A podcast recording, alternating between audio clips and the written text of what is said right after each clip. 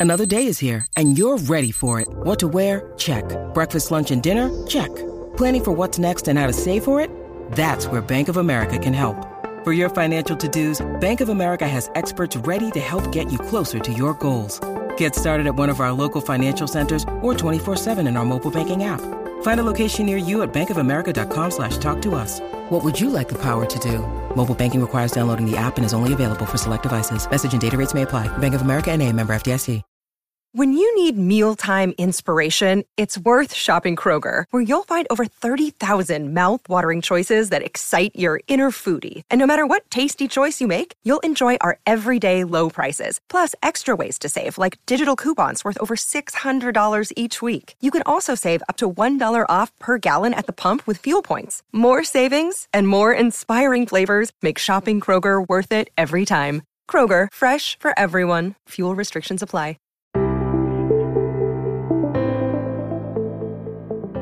Hello and welcome back to the Paddock and the Pavilion, the podcast whose aim is to bring you inspiring stories about cricket and horse racing.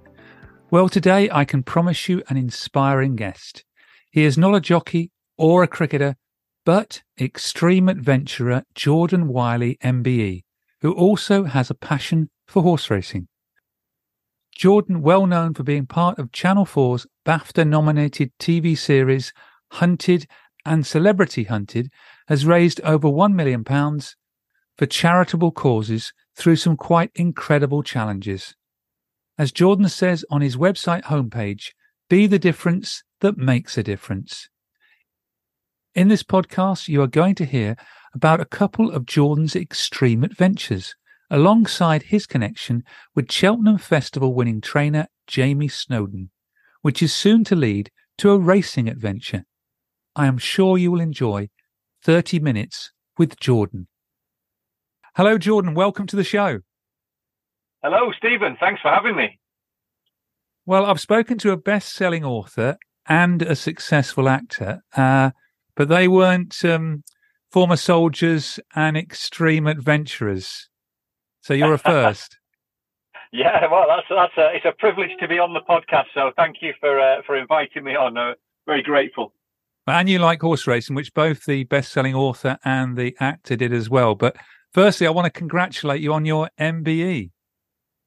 Yeah, that's very kind. Thank you. I, I appreciate that. That's that's very kind. But I guess, uh, like a lot of these things, um, you know, I, I was at the front of a work by a big team of people, so I certainly I can't take all the credit. It, it recognises the work of of some very inspiring uh, people, and I'm yeah, as I say, I'm very privileged to uh, to, to, be able to, to, to receive that award. Well, you've raised over is it a million pounds for charitable causes for especially children in education. When did you find out that you were getting the award? I, I only found out um, about uh, you know a few days before I received it, um, and the new on the New Year's sort of honours list at the start of the year. I was literally, uh, you know, I think it was about a week or so before um, where where I got a um, a phone call, and to be honest, I, I thought it was a prank. I thought it was a wind up. um, I had to I had to email the um, the, the, the, government, um, Her Majesty or His Majesty's government as it is now, and um, and and make sure it was all legitimate and above board. Have you got a date yet to uh, go and collect it? No, I'm told it'll be uh, this year at some stage, most likely the autumn, because I'm on the my my my award was I'm on the Foreign and Commonwealth Office list, list because it was for my primarily for my work on the Horn of Africa with with children and, and education. So I I'm at the back, and with a surname like Wylie, I'm always at the back of the list, um, uh, waiting for my turn. Oh, you're a bit like me with with a W because I I'm, I've only I have run a couple of marathons, but not the not the ones that you've run. And as a W at the end of the marathon, there's all these letters, and yours is the furthest one away, unless you're someone in the Z's, you know. So I know what it's like. Yeah, absolutely. Well, we're going to talk about your love of racing, but um, we couldn't not talk to an adventurer about some of his adventures. And just for just for listeners, I was going to talk, ask you about two of them, but I just wanted to mention some of the things that you've done. You've uh, climbed Mount Kilimanjaro, nineteen thousand feet barefoot. Um, you set a paddleboard record, world record. You ran an underground marathon, I understand. Uh, You've run a marathon in all seven continents. I just wanted to focus on a, a couple of those, really. climbing Mount Kilimanjaro barefoot. Why on earth did you do that? Or why do you do any of these things, earth? really?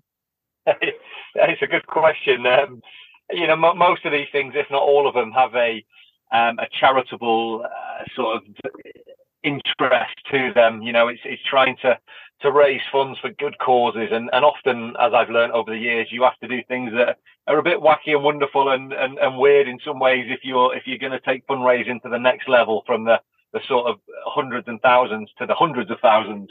Um, so it's yeah, the, the, the, the, project to climb Kilimanjaro barefoot was a, a, project with some friends of mine from the military, um, and we were doing it for a cancer charity because one of their, their family members had been affected by cancer, and yeah, they, they invited me along to climb Kilimanjaro, which which is you know it's uh, it, it's quite a sizable mountain. It's the, it's the one of the well it's the tall, it's the highest mountain on the African continent and the highest freestanding mountain in the world, but it's certainly no no Everest or Himalayan mountain.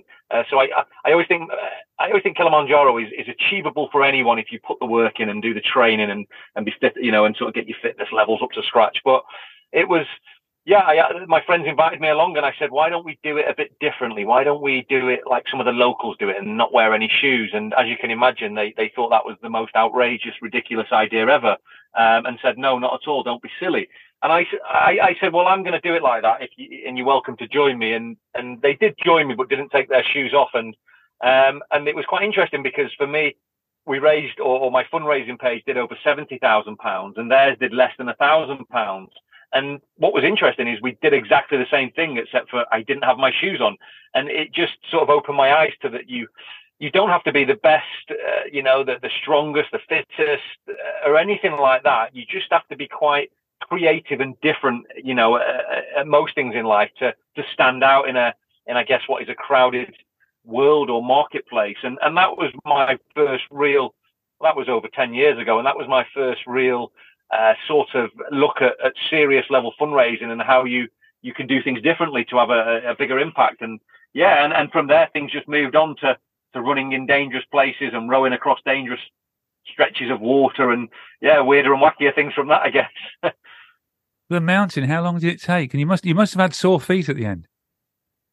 Yeah, but you know, you know, it, it took us slightly longer. It took us the best part of a week. Uh, you know, it can be done a lot quicker than that, but the, the, human body is an amazing sort of tool because it adapts to its environment so quickly.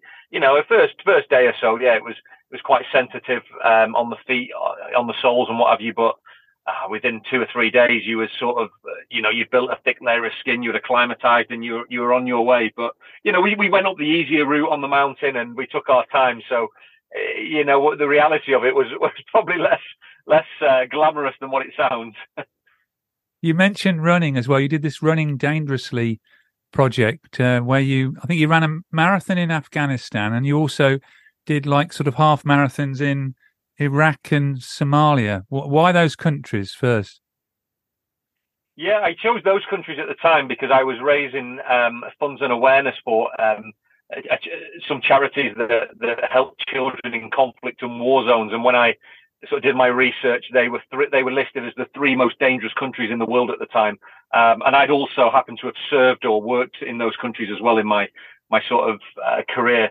Um, so they were countries that I knew well. They were countries that uh, were dangerous, but I also know that there was another side to those countries that, you know, there, there was a, an untold sort of beauty of, you know, amazing people, incredible amounts of, of compassion and humanity. And I wanted to to not only raise funds, but I wanted to show the real side to those countries because they're, they're, they're, quite special countries. They're not just doom and gloom, what the media or the news might have us believe. They're, they're, they're full of amazing people as well, local people. I suppose we forget that people have still got to live a, a life in these countries at the same time, haven't they? Absolutely. You know, I, from my lifetime of 20 years uh, plus of, of working in hostile environments and conflict zones as a soldier and adventurer, I, I, I, most of the people you meet around the world are good people. You know, whether you're in Iraq, Afghanistan, Somalia, 99.9% of the uh, of the population are, are, really decent humans who just want peace, love, and you know, and get on with life. And it, it, I think it's no different than the UK. It's just that we put a, a magnifying glass on some of these countries for whatever reasons, but we, we, we see death and destruction in the UK. We, we, we see terrible things happening in Europe. Um, you know, it's just that it, it seems when it's in a faraway land and hot, sandy, deserty places, it attracts a lot more media attention because of the politics and, and everything else involved. But I, I promise you, we get bad people in England that are no different than the people in, in some of these far-fetched countries. You know, it's it, it, it's that that's that's the world, unfortunately. Did you experience some dangerous experiences though during the three runs? Um, yeah, there was dangerous experiences. Um, I, I never I, I, didn't feel that my life was at threat, so to speak. But of course, when you're in a, a conflict zone or a post-conflict zone, you know, there's always danger and risk at every corner you turn. You know, it's certainly in Somalia, we, you know, we were there when there was a suicide bomb, um, which was tragic and, and many people lost their lives. But on a personal level, no, I, I had a great experience and you, you, know, I, I would argue that in all three of those countries, I've seen more acts of, of love, compassion, kindness than I've ever seen in the UK. Uh, so, you know, food for thought for people maybe really. I, I think to know the truth about anything, you have to go and see it firsthand and experience it and embed yourself in someone else's culture to, to really appreciate and understand other people as opposed to just switching on a, you know, a TV set and, and, and seeing what you're told. And why have you chosen to raise money for children's charities in sort of education? Why that uh, particular subject?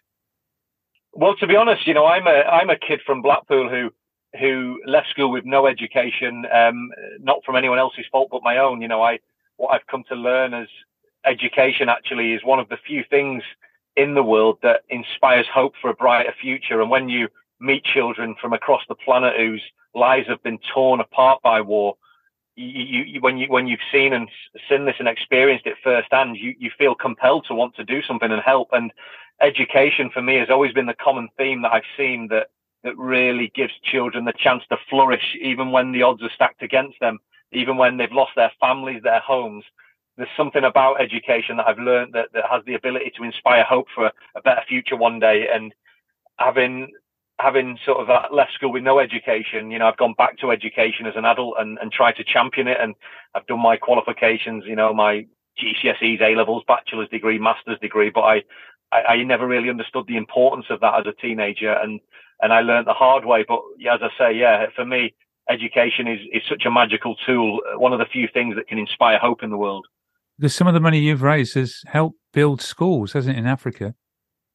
Yeah, we built a school over over the course of five years from from sort of making a promise to a, a small village uh, on the Horn of Africa to to then cutting the ribbon, you know, two years ago. And yeah, it was for me one of the greatest fulfilling achievements I've ever had to to make a promise to a little boy who, on the face of it, lost everything, who just wanted to go to school to be able to to keep that promise and deliver that, and and use adventure as a platform to deliver it to raise funds was was was was was amazing. And you know, I was very privileged as well because I got to travel around the world, all seven continents, to do different adventures in the name of, of fundraising. So, uh, in some ways, I guess there is a selfish aspect to it because as much as I'm raising funds, I'm also given these privileged opportunities to be able to raise funds as well. So I, I certainly don't take that for granted, and, and I'm very grateful for those opportunities that that sponsors and media outlets give me.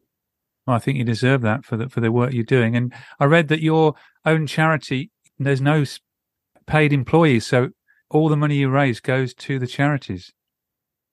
Yeah, yeah, actually, yeah, the, the charity has its own. The charity I, I, I sort of co-founded about five years ago. Um, I, am I stepped back from it about two years ago. I'm still a trustee on the board of, of trustees, but it has its own CEO, chairman, uh, secretary, and, and it runs. And they're all the CEO down to the volunteers that, uh, the, the people running it, they're all volunteers. The CEO doesn't take a salary. He doesn't take expenses. And I think that's really nice. And, you know, I've always thought that that's what charity should really be about uh, for me. Uh, again, I'm not saying that's right or wrong, but, or, or anything untoward anywhere else. But I just think when, when you have that sort of transparency, you know that, you know, 99p in every pound, if not more, is going where it should go. And that's what, what it should be about, in my own opinion, anyway. Let's talk about your um, love of horse racing. How did that start? I know you come from Blackpool, so was it the Grand National or, or what was it? Yeah, good question. Actually, do you know when when when you said that, then the first thing that came into my head was was a job that I had, uh, but I've not thought about this for a long time. But when I was when I was 14, 15, I used to work on the the fun fair at Blackpool called the Pleasure Beach, which was sort of the, the, the Big Dipper and all the rides. But actually, one of my jobs on the Pleasure Beach as a teenager I was doing the commentary on the Kentucky Derby, which was a sort of game where you would roll the ball and you would have to commentate on the on the horses, and, and you know whichever horse got to the end would win a teddy. Um, so yeah, actually that that was probably my first interaction, um, which I hadn't thought of before uh, with with horse racing, but I can remember doing the commentary on it. Um, you, you, know, doing my sort of Richard Hoiles as it would have been back in the day. Um, but um, for horse racing, my, my my grandfather actually, I remember go we'd go to his house on the weekend and he'd have his like he'd have his, he was a bookmaker actually. He worked in William Hill for many years, and he'd come home and you know pro- probably not a good thing looking back, encouraging me to gamble. But he'd have his box of like 10p's and 20p's, and I'd I'd bet on the different the different horse races uh, going on, and and of course the Grand National. I think in most people's households over the years was always a, a family favourite. Everyone gathering around the TV. Uh, picking their favourite colours or their favourite name or whatever it might be but yeah, that was that was probably my first uh, engagements with horse racing. But then as a as a soldier, being in a cavalry regiment um, where horses were always around us, although in the modern army, cavalry was tanks as such, but we always had horses, you know, in the barracks, in the stables, doing ceremonial duties. And then, um, you know, one of my troop leaders was a, a, a trainer called Jamie Snowden, um, who's, you know, a Cheltenham Festival winning trainer, I guess a legend in his own right now, but he was we shared a tank together for many years. Um, you know, we worked on operations, and yeah, he. I, I recall him, you know, telling his, his his ambitions and his aspirations to to go and train some of the best thoroughbred horses around, which he's amazingly gone on to achieve. Yeah, Jamie Snowden, he was your captain when you were in the army. Yeah, I was his. I was his corporal. He was my uh, my captain, if you like, or left lieutenant when I first met him, or second lieutenant. He was a young officer, fresh faced out of Sandhurst when I first came across Jamie. Um, yeah, and I, I, remember so many occasions where we would sit in a tank or we'd be on exercise, you know, and it'd be it'd be miserable, it'd be dull, we'd be you know chucking it down in the winter, and we'd be sat in a field. And I can remember many times looking across to him and saying, you know, sir, sir, boss, what you what are you going to be doing? Because you don't want to be sat in this trench for the rest of your life. And he he'd say, well, you know what, Corporal Wylie, I'm going to go and train I'm going to go train racehorses one day, and I'm I'm going to be, you know, I'm going to I'm going to have a Cheltenham winner. I'm going to try and win the Grand National. And he told me all these big dreams he'd had, and I, and I can remember being, you know, a 16, 17 year old thinking the guy was on another planet.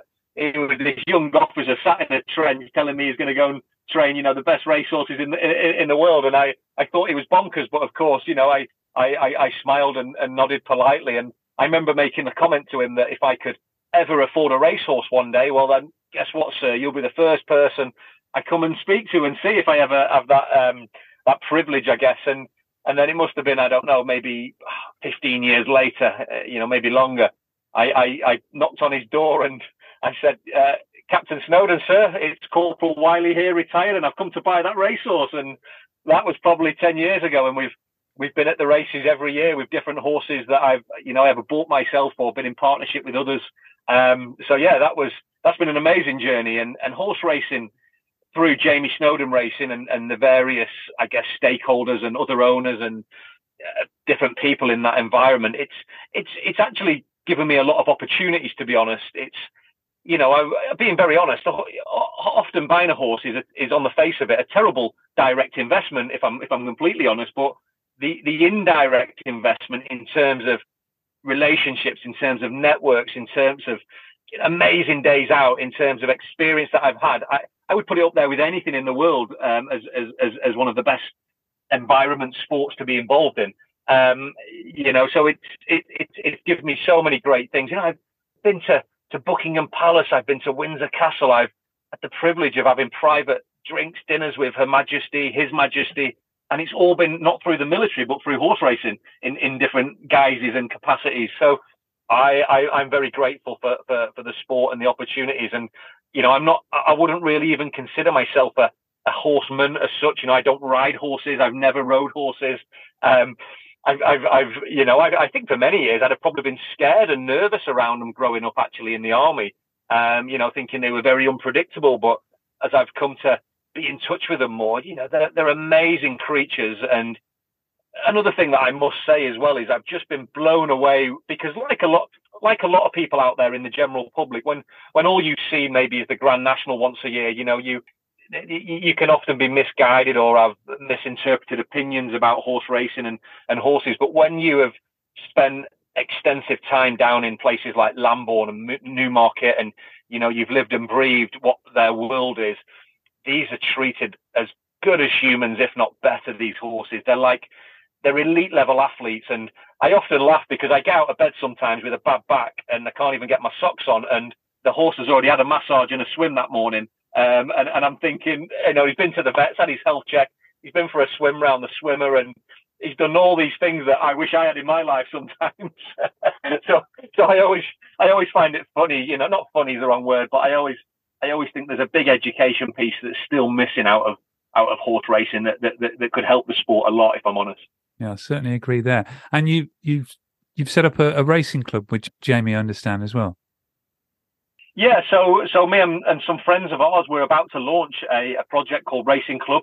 Um, you know, it, it, does what it says on the tin, and we are we're trying to transform, I guess, the, the the future of race horse ownership in terms of you know engaging maybe a younger community, trying to educate people on some of the things that we've just discussed, and also showing some insights into what goes on behind the scenes, not only with the horses, but with the incredible uh, selfless stable staff and, and, and the other things that go on in yards and, and around the country. And alongside that, trying to in, increase the social side of it, you know, let's, so, so yeah, essentially we're, a, we're a race, we're a racing syndicate with a, a whole host of horses uh, for both the, the, the, the, the national hunt and the flat. And we are syndicating those horses out. We, some of the horses we, we're attaching celebrities to, so you can go racing with one of your your favorite celebrities that you might have seen on television or you know might be a sports star. It might be i don't know a reality star. So we're trying to use our network of of, of people to influence the sport in a very positive way um, and allowing people to to have some very unique experiences. You know we as part of the the organization the racing club we have a boxes at Wembley, at the O2, uh, football clubs around the country. So we want to incorporate all of that and, and take it beyond just racing and, and really try to build a, a real sporting social environment of, of like-minded people, um, but built on the principles of, of racehorse ownership uh, from the syndicate perspective. And are the horses going to be trained by Jamie? Yeah, certainly the national hunt horses. Um, will be trained by Jamie. Um, so we, we, there's a few other people in, in the project which um, will be launched in about another four to six weeks. Uh, we're still just working on a few of the legal aspects. Uh, but yeah, all our national hunt horses over the over the fences and the hurdles will go to, to Folly House in Lambourn with Jamie. Um, and and you, you, know, and, and as I say, we will will maybe not this season, but certainly next season we we've got we've got quite a few horses that will go into training for the flat for the flat season as well. And will there be a website, or will it be on Jamie's website where we can find more more about the, the racing club when it when it starts?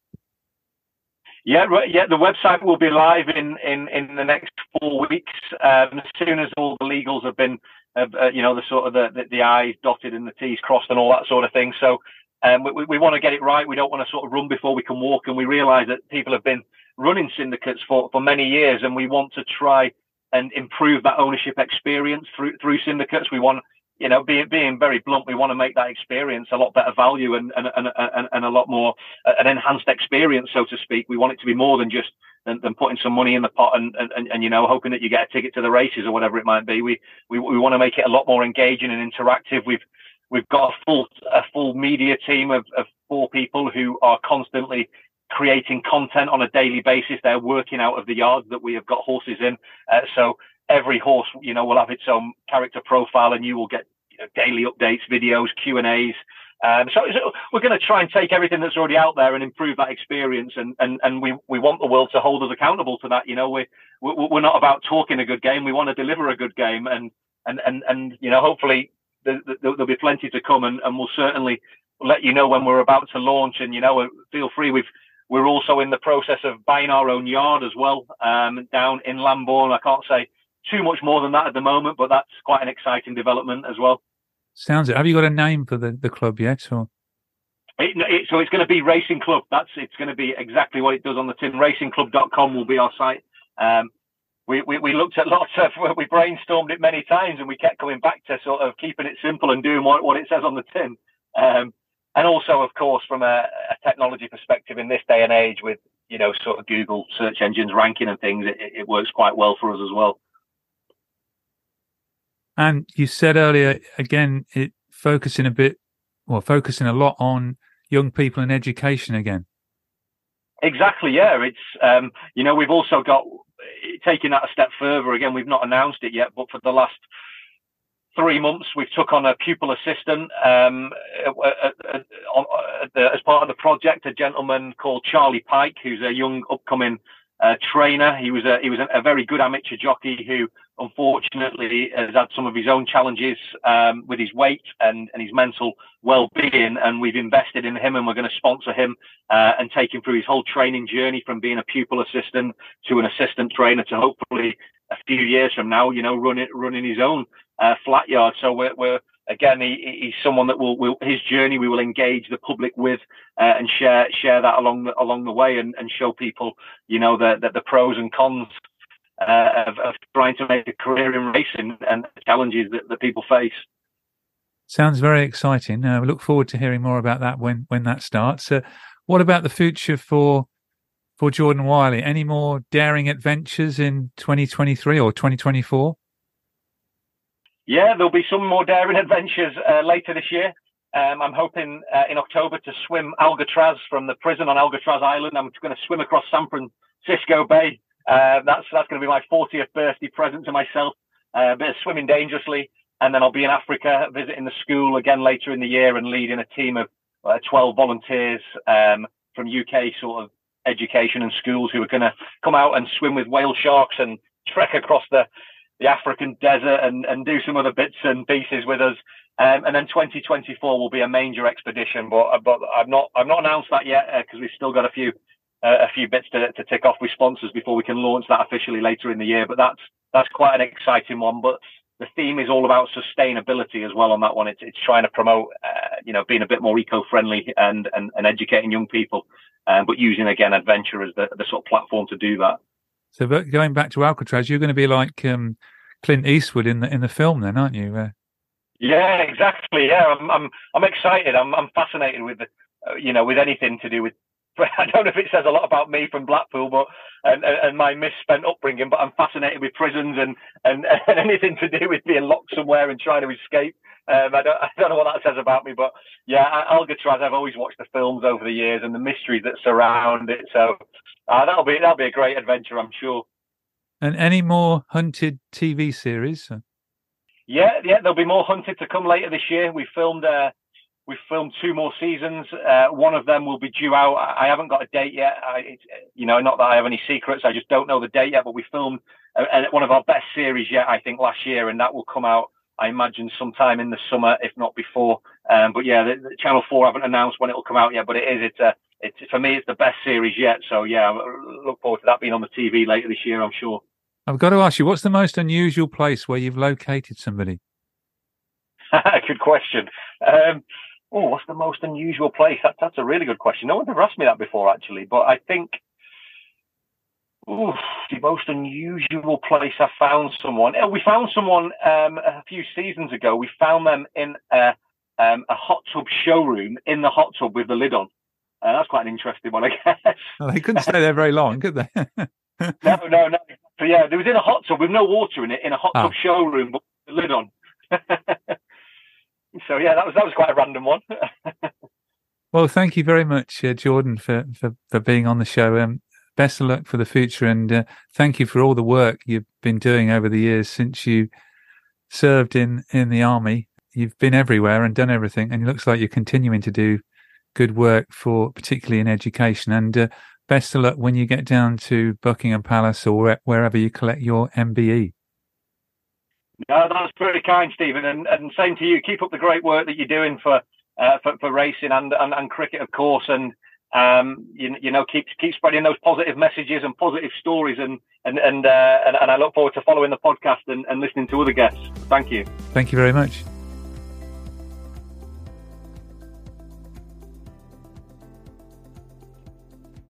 Sports Social Podcast Network.